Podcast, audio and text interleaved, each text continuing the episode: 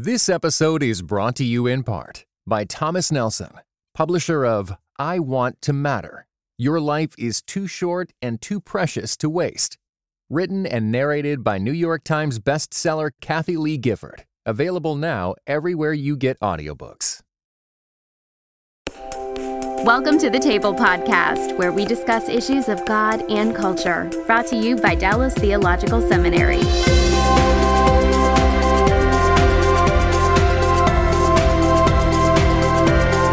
But if we go to the larger Greco Roman world and we think about what's going on in, in uh, Hellenistic culture around which uh, the Christians, who of course early on were mainly Jewish, um, where they're coming from.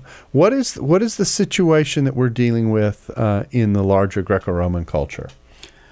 Generally, they would have viewed things quite a bit different. I think that's one of the problems that we actually have here. They would not have defined things as heterosexual, homosexual, etc. Uh, they would have seen it much more as a, who the active person is, who the passive person is in these types of things, and only certain people could be in those particular roles.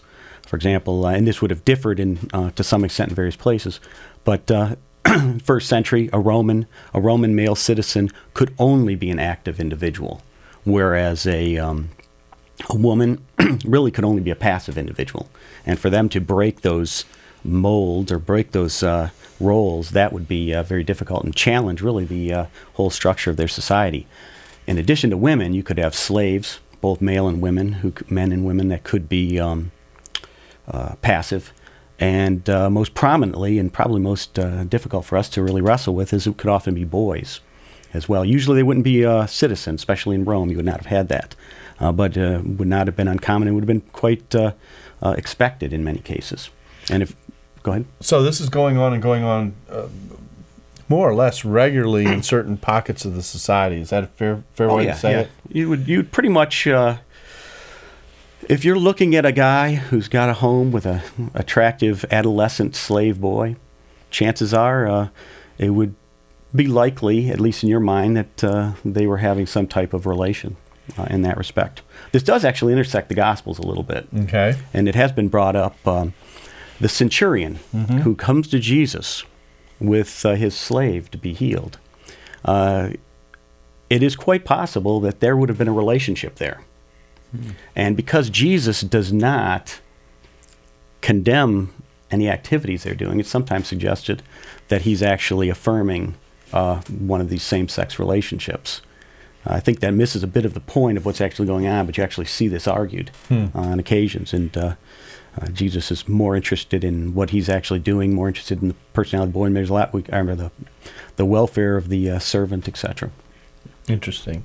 Uh, so, what we have in Hellenistic culture is not so much these kinds of uh, hardline categories about what um, what can be done because almost anything's being done in some ways. Is that is, certain things aren't? Yeah. Um, uh, again, I guess behind closed doors and nobody knows about. I'm sure everything can be be going on, but uh, this stuff is interrelated with uh, you know the structure of society, mm-hmm. with um, you know honor and shame culture, mm-hmm. Uh, with um, the role of women. And really, uh, a really low view of women in, in light of what we uh, think of today uh, in many cases. The patronage system, um, this idea of controlling individuals, this all is tied up. It's not a separate category of so sexuality. So status is more important, yes. and function is more important than than gender per se. Is, right. that be fair to say? Yes. Yeah. Okay. Now, having said that, and this is I've, I've, set this up on purpose as talking about what's going on with Jew, Jews and Judaism and what's going on in in Rome and the Greco-Roman world. We come to Romans one, which is obviously uh, probably the most discussed text um, in the New Testament on this topic. Uh, a significant text in which Paul is engaged in in why the nations uh, are in need of the gospel in a very generic kind of way. He'll turn his attention to the Jews in chapter 2. Uh, but in, in, in chapter 1, verse 18, down to the end of the chapter, in verse uh, 32, we're in the midst of a discussion about, about the, the state uh, of the world among the nations and how they have exchanged the Creator for the creature and are engaged in a life and in in elements of lifestyle that show their distance from from God. It, it's very very important that in all of these discussions that we are having, the presence of God and the honoring of God are very much in the background of all these passages. We we, we do not live in a in a secularized world in which God is an optional player. Uh, he's very much present, and how we interact with him is a part of this discussion. Um, uh, Jay, why don't you take us through these key verses in Romans, and let me let me get them before people before we uh, before we start. I'm going to get this on the iPad so I can read it, and then we'll we'll discuss these these verses. I'm going to start in verse uh, 24. Uh, Therefore, God gave them over in the desires of their hearts to impurity to dishonor their bodies among themselves. They exchanged the truth of God for a lie and worshipped and served the creation rather than the Creator who is blessed forever. Amen. For this reason, verse 26, God gave them over to dishonorable passions, for their women exchanged the natural relations for unnatural ones. And likewise, the men also abandoned natural relations with women and were inflamed in their passions for one another. Men committed shameless acts with men and received in themselves the due penalty for their error. And just as they did not see fit to acknowledge God, God gave them over to a depraved mind to do what should not be done. They were filled with every kind of unrighteousness, wickedness, covetousness, malice. They are rife with envy, murder, strife, deceit, hostility. They are gossips, slanderers, haters of God, insolent, arrogant, boastful, contrivers of all sorts of evil, disobedient to parents, senseless, covenant breakers, heartless, and ruthless. And we've gone on to read because the point here is the entirety of the condition of sin in the nations. And then verse 32 Although they fully know God's righteous decree that those who practice such things deserve to die, they not only do them, but also approve of those who practice them. So that's our passage. Um, what does it tell us? Um, well, the the final section that you mentioned there tells you this is pretty serious because they're worthy of death. Mm-hmm. So this is not a, a casual uh, uh, offense or set of problems. So it's very serious, and in some way um, mimics what was going on in the Old Testament, where mm-hmm. you had the capital offense. Um, but probably more to the point is up around verse 26. Um, and here it looks like uh, a divine judgment mm. for idolatry. In verse 25, they exchanged the truth of God for a lie and worshipped and served the creation, the creature rather than creator. And therefore, as a consequence, or for this reason, God gives them over mm. um, to um, these degrading passions, exchanging uh, normal, if, if I can use the word normal heterosexual relations for same sex relations. So this is a part of the divine judgment for idolatry. So this becomes an illustration of one sin among many sins that leave the nations culpable before God. Exactly. And so when we come to verse 32 and we say those who practice such things deserve to die, it, it wouldn't be fair to say we're only talking about what's discussed in verse 27. We would be saying, no, Paul's condemnation extends to the entirety of the list because, in part, he's building the case on why everyone needs to have their relationship with God restored as opposed to only certain people who engage in certain particular practices. Would that be fair? I think it would be fair. You know, um, he, does it's a little expansive there when he talks about same-sex relations but I, am not sure one could probably make a, a, big distinction in terms of one's ultimate culpability before god uh, in terms of the other sins you know malice and gossip and slanders and haters. Those are all make one culpable.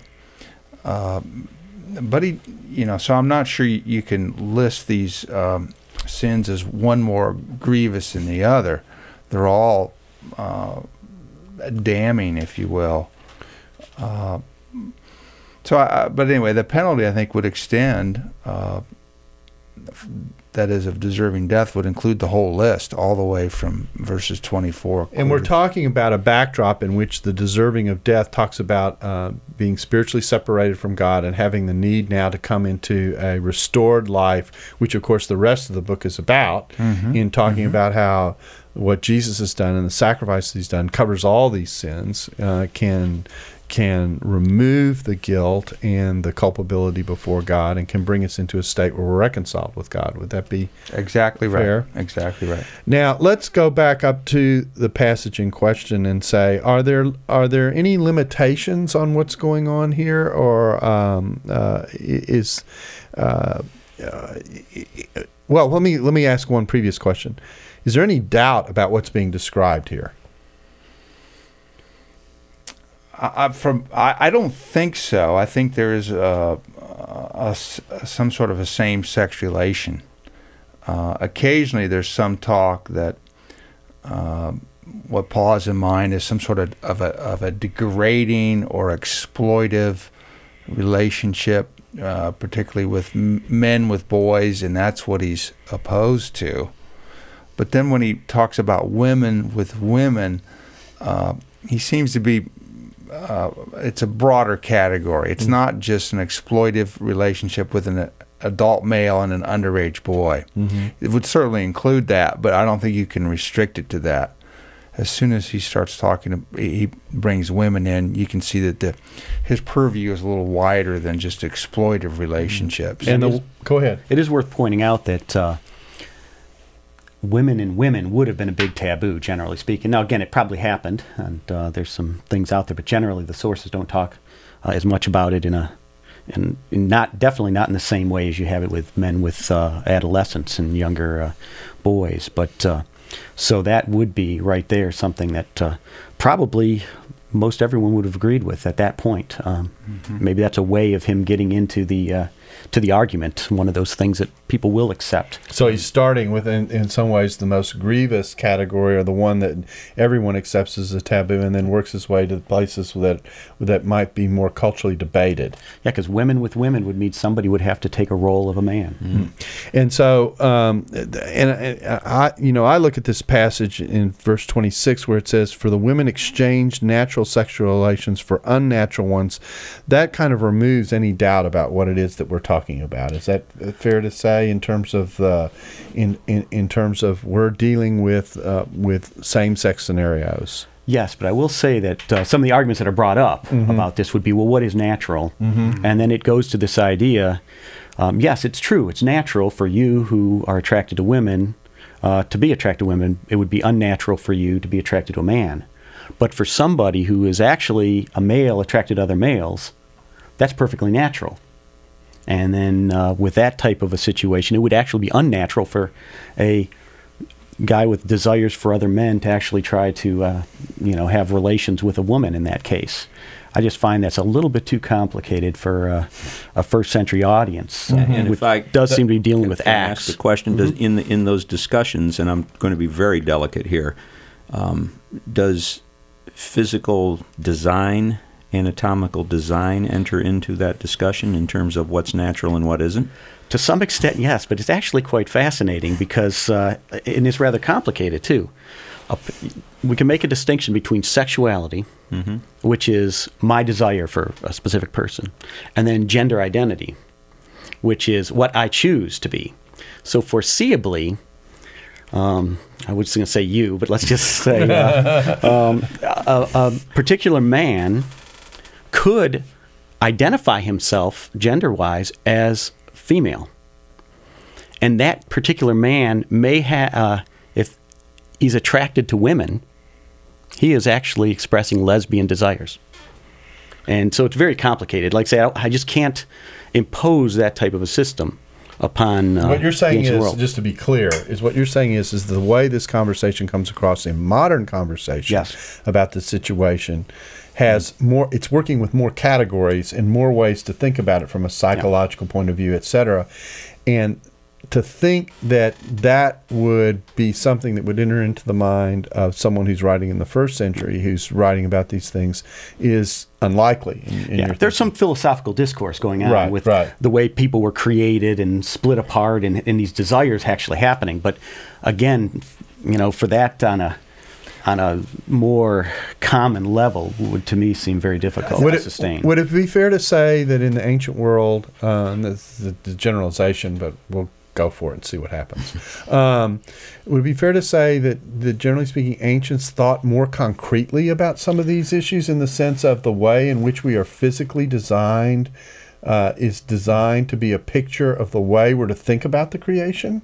Uh, yeah, as long as we keep it in that context that they aren't working off our paradigm. Right. Mm-hmm. For them, the active and passive is what's important. The roles are what's p- important. The, uh, you know, as a, that's. Uh, but again, concrete may seem to imply they weren't uh, into as much abstract thought. But the way this is worded, um, you know, women with women, men with men, uh, they might not have been thinking specifically the acts as in the forefront. Maybe they were, but they also would have been thinking, well, women with women, that breaks social convention. Mm-hmm. And uh, so, if that's what you mean by concrete, yes. Yeah. Well, actually, no, that's not what I mean by concrete. What I'm suggesting is, is the very anatomical design, the idea that says that there are some people who are designed one way and some people are designed another, and so the uh, uh, I'm trying to Yeah. do this delicately. the coupling reflects the oneness. Yeah. Okay, in very concrete terms, that's natural. That's designed. It breaks down though because me as a citizen male, I can only be active, but a male slave can be passive. So, in other words, the function, you can think about functioning in a different role. But um, one more question then. Uh, was this seen, uh, let's, t- let's take right or wrong out of it, but um, and, and put it in a different form. Was it seen to be a a different kind of relating, if I can say it that way? Would there be a distinction made in what was going on, or would it simply be taken on, on equal moral terms? Again, remembering that we're talking about how Romans think Yeah. about this. Well, yeah, definitely, and that's probably worth bringing up because on the one hand, you could be, you know, again hypothetically, and again, I want to make clear that you were going to talk about Athens four centuries earlier, it'd be slightly different. Talk Uh-huh. about different things, but generally speaking, I'm trying to uh, go um, with a first century Roman idea Mm-hmm. that uh, that you would go and. Uh, as long as you were doing what you functioned and the way you functioned, that was acceptable. Mm-hmm. And uh, trying to think how I would want to word that in another way, but um, Well, let me let me take it take it this way. But a Jewish person looking at that, right. would, th- would they look at it the same way? no, and I think Paul's using a Jewish polemic here Uh-huh. uh, He's talking against about the Roman the, world. the creator and the creature. I Yeah. mean, I mean, there, there's there's a, a um, divine intent here. There, there's a, a Genesis overlay, I think, to what Paul's doing. Or Leviticus overlay. yeah. The Torah overlay. Yeah, yeah. and, and when he talks about something being against nature, I think it means, uh, or in line with nature, it's in line with the Creator's intent. Yeah. Uh, Genesis 2 kind of intent. Now, a Roman might say that I have a uh, underage boy and that he's the passive partner. That's not against nature Right. the way we define it. Right, right. But let me um, go back. I think I uh, know what I want to answer now with Yeah. that question. Uh, a person could be, let's say, he's a 20 year old and he's interested, or maybe a 25 year old interested in young boys or going in, and uh, I want to say young adolescent type boys. Uh, but that does not preclude that he's going to get married and have what we would consider relation, you know, heterosexual relations for from here on out. They seem to be able to separate maybe what's involved in marriage and what they're going to do and what a good citizen does, and what maybe they do before marriage, etc. So the point here is, and the, the, Or during, uh, we we have way. spent a lot of time on this on purpose, not to not to park here, but to really get the cultural elements of what's going on. This is culturally. Uh, very much uh, a cross cultural engagement to a certain deg- Yeah. degree. You've got something going on in Rome and in Hellenism on the one hand that is culturally constructed one way. You've got something going on in the Jewish world and theologically that's constructed in a different way, and you are seeing them run into each other Mm-hmm. Yeah. in this passage. Is that a would that Yeah. be fair to say? Yeah, in fact, I think that's why this is so important. Um, this passage is so important for me. This is the one passage I think that uh, um, really makes the point. Uh, because it, it's easy when you're looking at something and everything's going one particular way in the culture for somebody to just affirm it and go on. It's hard to say whether or not there's a critique going on.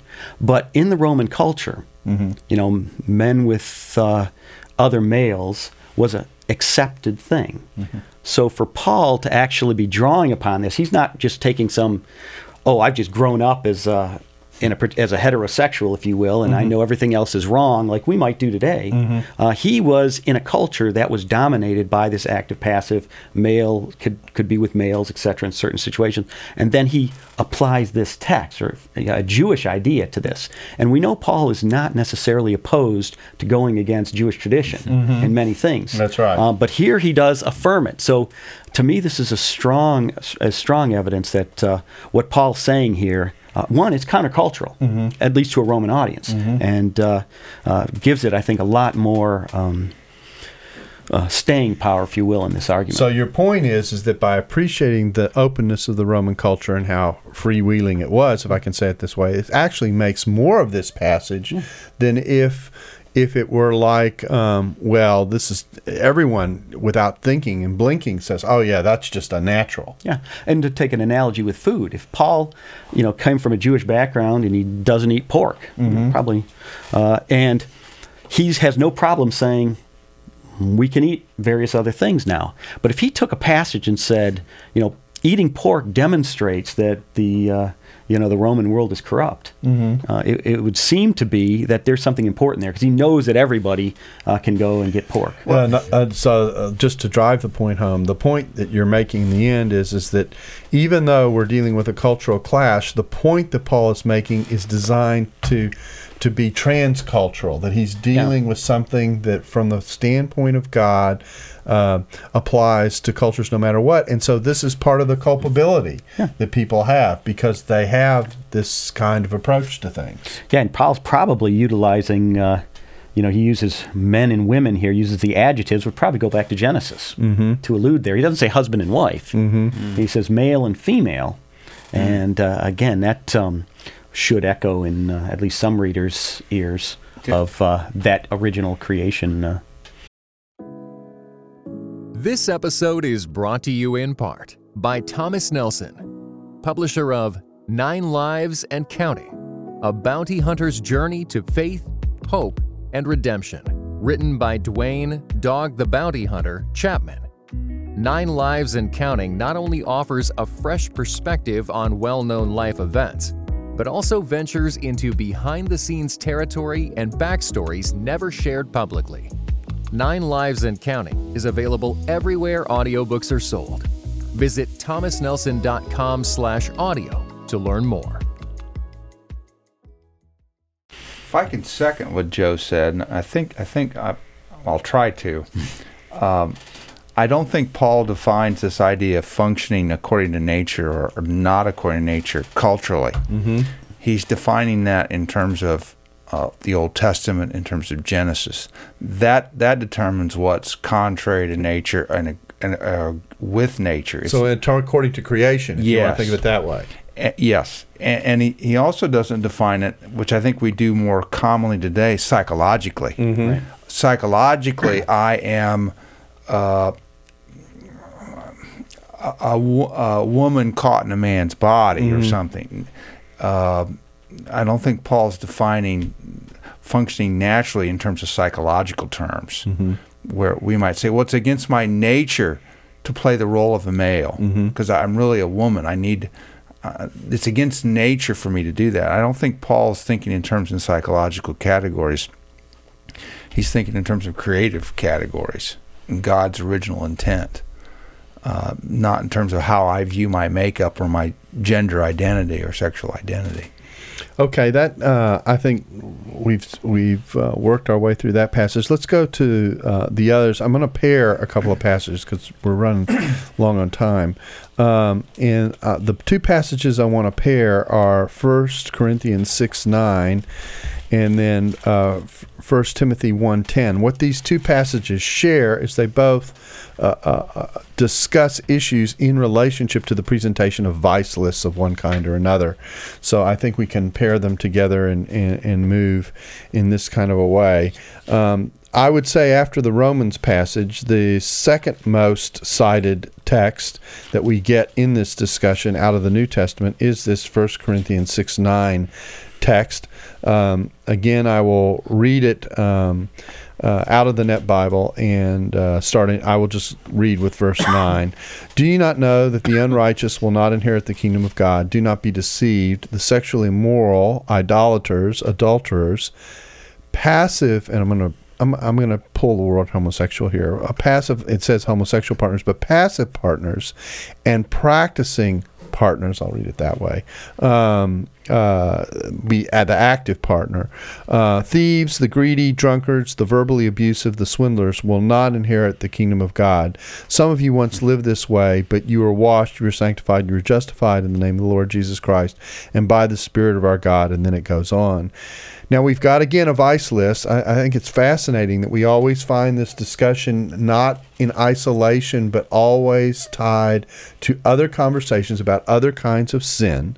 Um, uh, and and, uh, and what we have here are are two terms that I think we're going to have to talk about uh, malakoi and uh, arsenokoites. Uh, so we've got two words here, one of which translates, I want to be very literal, soft, if you want to think of it that way, and the other of which literally is is the com- combination of two words, uh, male and bed.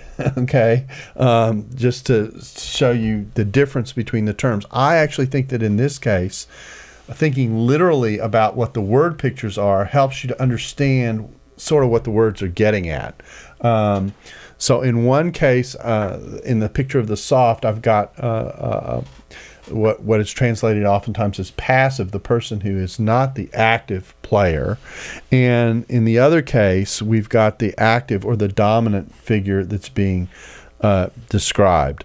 So with that as the background, what does this passage have to tell us? And you teach First Corinthians, Jay, so uh, you get this one since okay. we picked on Joe last time, and uh, um, and tell us what's going on here. Well, I, the first thing I'd want to mention is what you'd said. You know, you have another list. Mm-hmm. And interesting, I think for the third time in the list, you get a very severe punishment or mm-hmm. th- or threat. You will not inherit the kingdom of heaven or is it the kingdom of, of God? God? Yeah. But but at any rate, the point still stands. I mean, violators. This is very serious. Uh, and probably the second thing I, I would say is uh, this is in a list. Oftentimes, the discussion goes uh, about inclination or uh, psychological makeup. This is these terms are in a, a, passage where there's a lot of behavioral, active sort of phenomena. You know, you're a drunkard, you're a coveter, you're a viler, you're a swindler.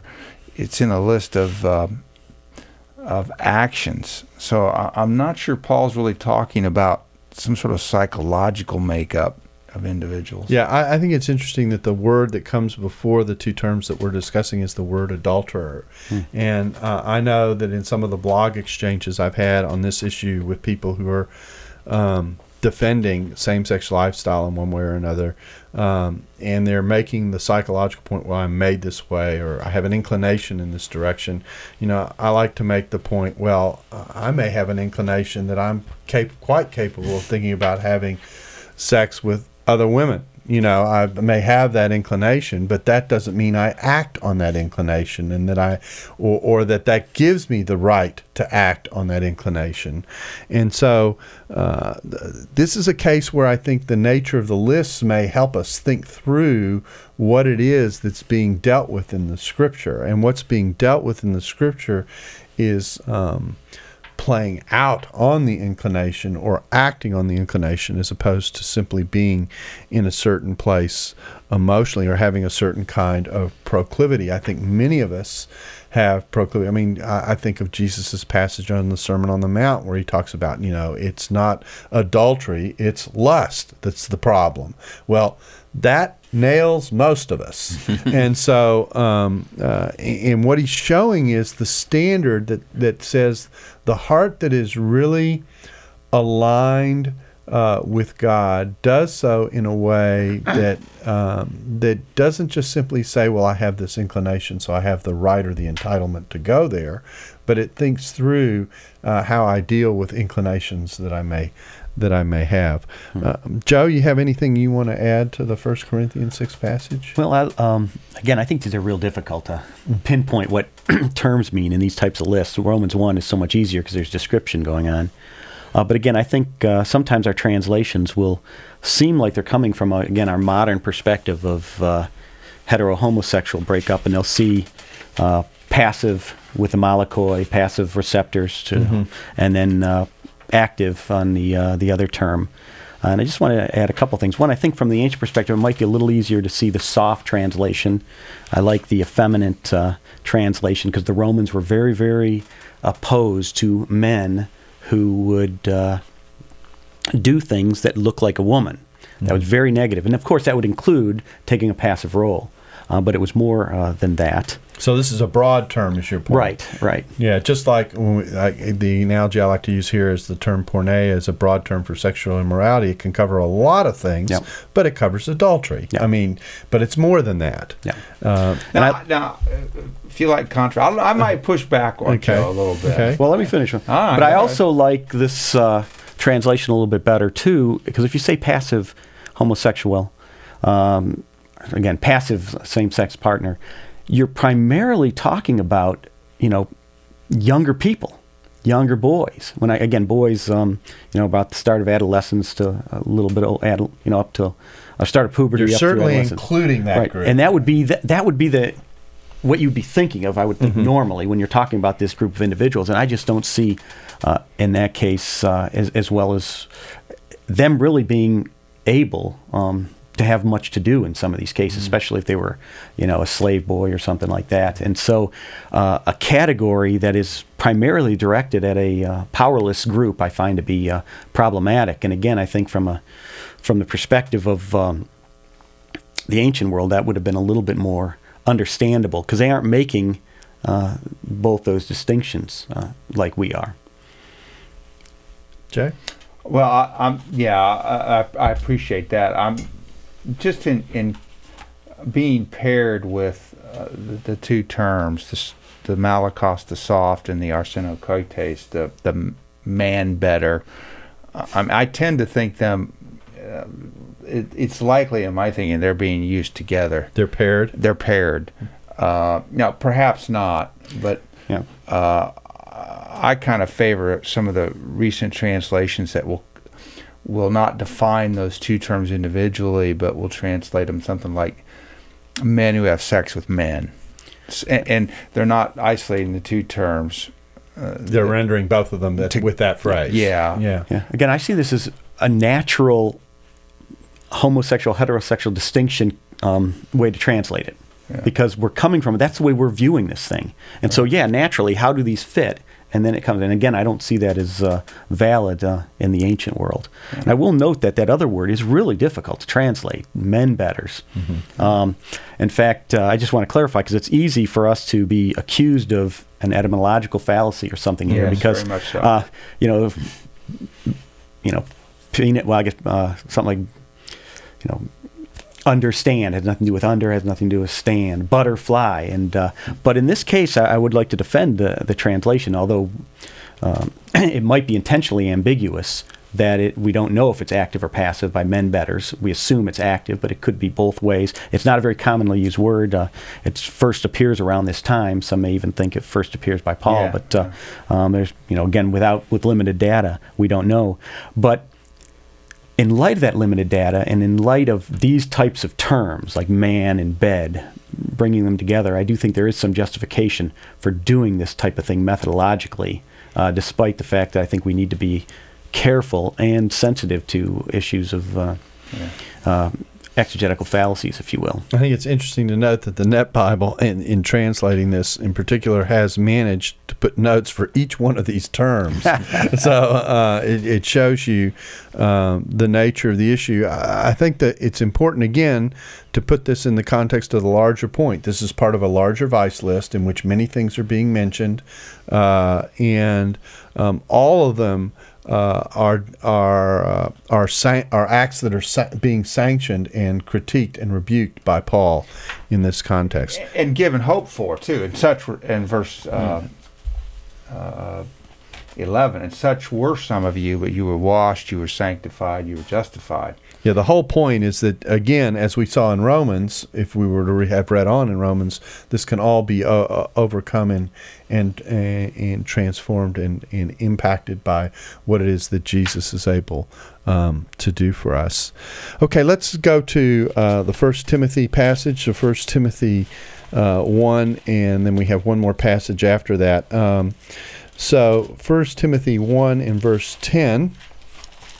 Uh, and again, we've got um, uh, our, our, terms here. Let me get this in context. It says, I'm verse 8, but we know that the law is good if someone uses it legitimately, realizing the law is not intended for a righteous person, but for lawless and rebellious people, for ungodly and sinners, for the unholy and the profane, for those who kill their fathers or mothers, for murderers um, this has been rendered sexually immoral people. Uh, the term here, and the term here that we've got is a is a, uh, a, a, a, ter- a, fused term, if I can say it that way. It, well, sexually immoral people, practicing homosexuals, kidnappers, liars, perjurers, in fact, for any who live contrary to sound teaching. So we have the immoral in general to start off verse 10, and then we have our term coming back that we saw in 1 Corinthians uh, 6 9, the second term of the two that we were talking about earlier when we had the soft and then whatever we do with the with the male betters to keep it uh, keep the term uh, fairly literal here. Um, uh, and, you know, just if I can jump in real quick, uh-huh. those are the two terms. I mean, those two terms mm-hmm. that have been combined here mm-hmm. are, are the, the two terms used in the two Leviticus texts in the Greek, yeah, yeah, and but they're separated uh, in Leviticus. Now I say, that, of course, Leviticus is written in Hebrew, but when it's translated, translated into the Greek, Septuagint, what we call the Septuagint, the Greek Old Testament translation, uses, uh, which is an ancient translation, it uses those two words separately mm-hmm. both times. It uses them in Leviticus 18, and then it uses them both again in Leviticus 20, and then in the Corinthians text and then the Timothy text, they're combined. Mm-hmm. They're pulled together. So, and so your point, I, I take it is, is that it, it could well be that the term that we're getting here for the actions being described is alluding back to Leviticus 18 and Leviticus I, I 20? Al- almost certainly. Okay. Yeah. This seems to be Paul likes to. Dr. Fantin over there. I'm not saying anything. He's pushing back on it. But Paul loves this this section of Leviticus, and and he likes to use it. And this, uh, by most people's count, this is the first time this one particular word's used. And a lot of people propose, and I think with some fairness, that Paul's coined the term here. Coming out of Leviticus, he's pulled these two terms together and coined a new phrase based on the use. Of And we see him using in First Corinthians, and then we see him using in First Timothy, and, and we won't get into a discussion. It's another podcast on who's the author of First Timothy is. So we'll because we'll, some people would say, well, this isn't Paul, this is the Pauline school or whatever. But uh, we're aware of that. Um, but uh, no, there's no doubt that this is the same term being used in a fairly similar kind of way, really, in relationship to First Corinthians. Whatever you're going to do with First Corinthians six is likely what you're going to do with First with First Timothy one. We're in a vice list. We're in the same kind of situation. We're in a law righteousness contrast uh, context, etc. So we're doing much of the same things in the two passages. Fair. Yeah, fair. Definitely. Okay. Uh, one more passage, um, and this is outside of Paul. Now we're in, in Jude chapter 7 i guess it's appropriate to to end up here in in many ways because it takes us uh, by Ju- going to jude we're going to go back to sodom at the same time. So we we get to we get to kind of circle the wagons uh, in our discussion. Um, jude 7 uh, is in a, in a context in which a list of uh, sins that God has judged are being presented. Uh, verse 5 of Jude. And now I desire to remind you, even though you've been fully informed of these facts once for all, that Jesus, having saved uh, the people out of the land of Egypt, later destroyed those who did not believe.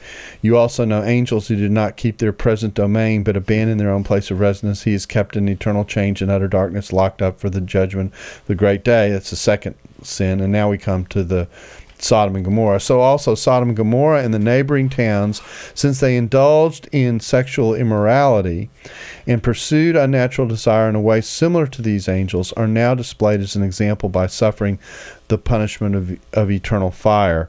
And uh, the the um, the description here is actually uh, rather generic uh, in terms of the language that's used. So, um, uh, so really, all we're doing is allu- alluding to Sodom and Gomorrah and basically saying, well, whatever was wrong and what happened at Sodom and Gomorrah, that's what God uh, judged and, and, and, dealt with. So.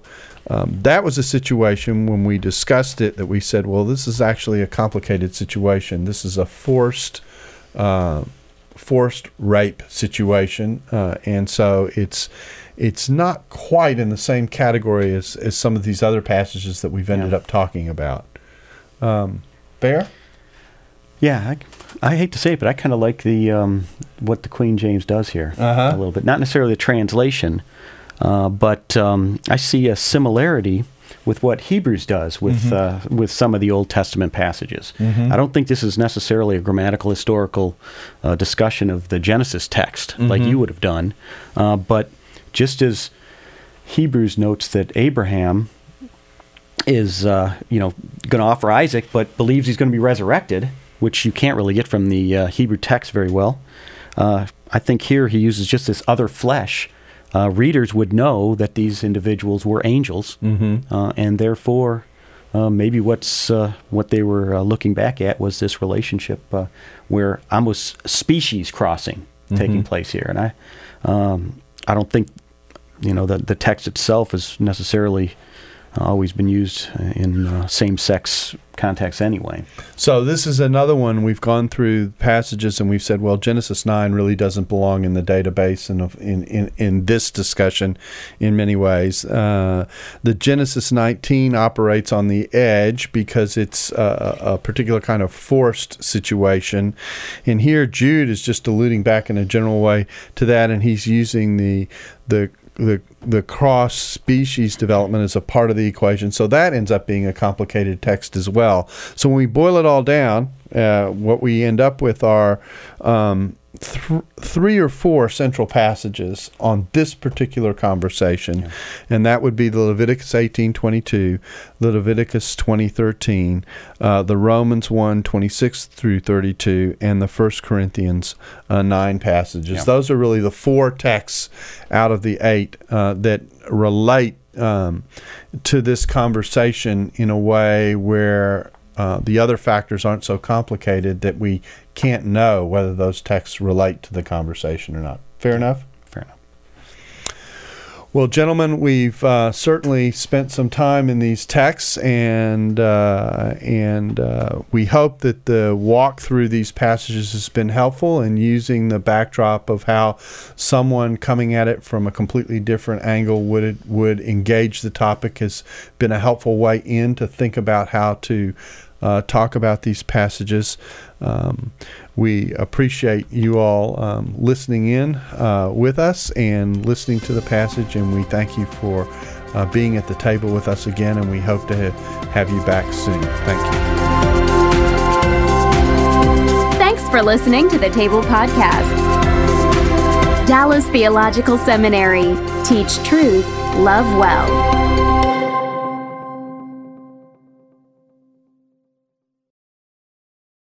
This episode was brought to you in part by the Compelled Podcast, which uses gripping, immersive storytelling to bring Christian testimonies to life. Listen to missionaries, addicts, martyrs, and more who have seen Jesus at work in unbelievable ways. Listen on your podcast app or compelledpodcast.com.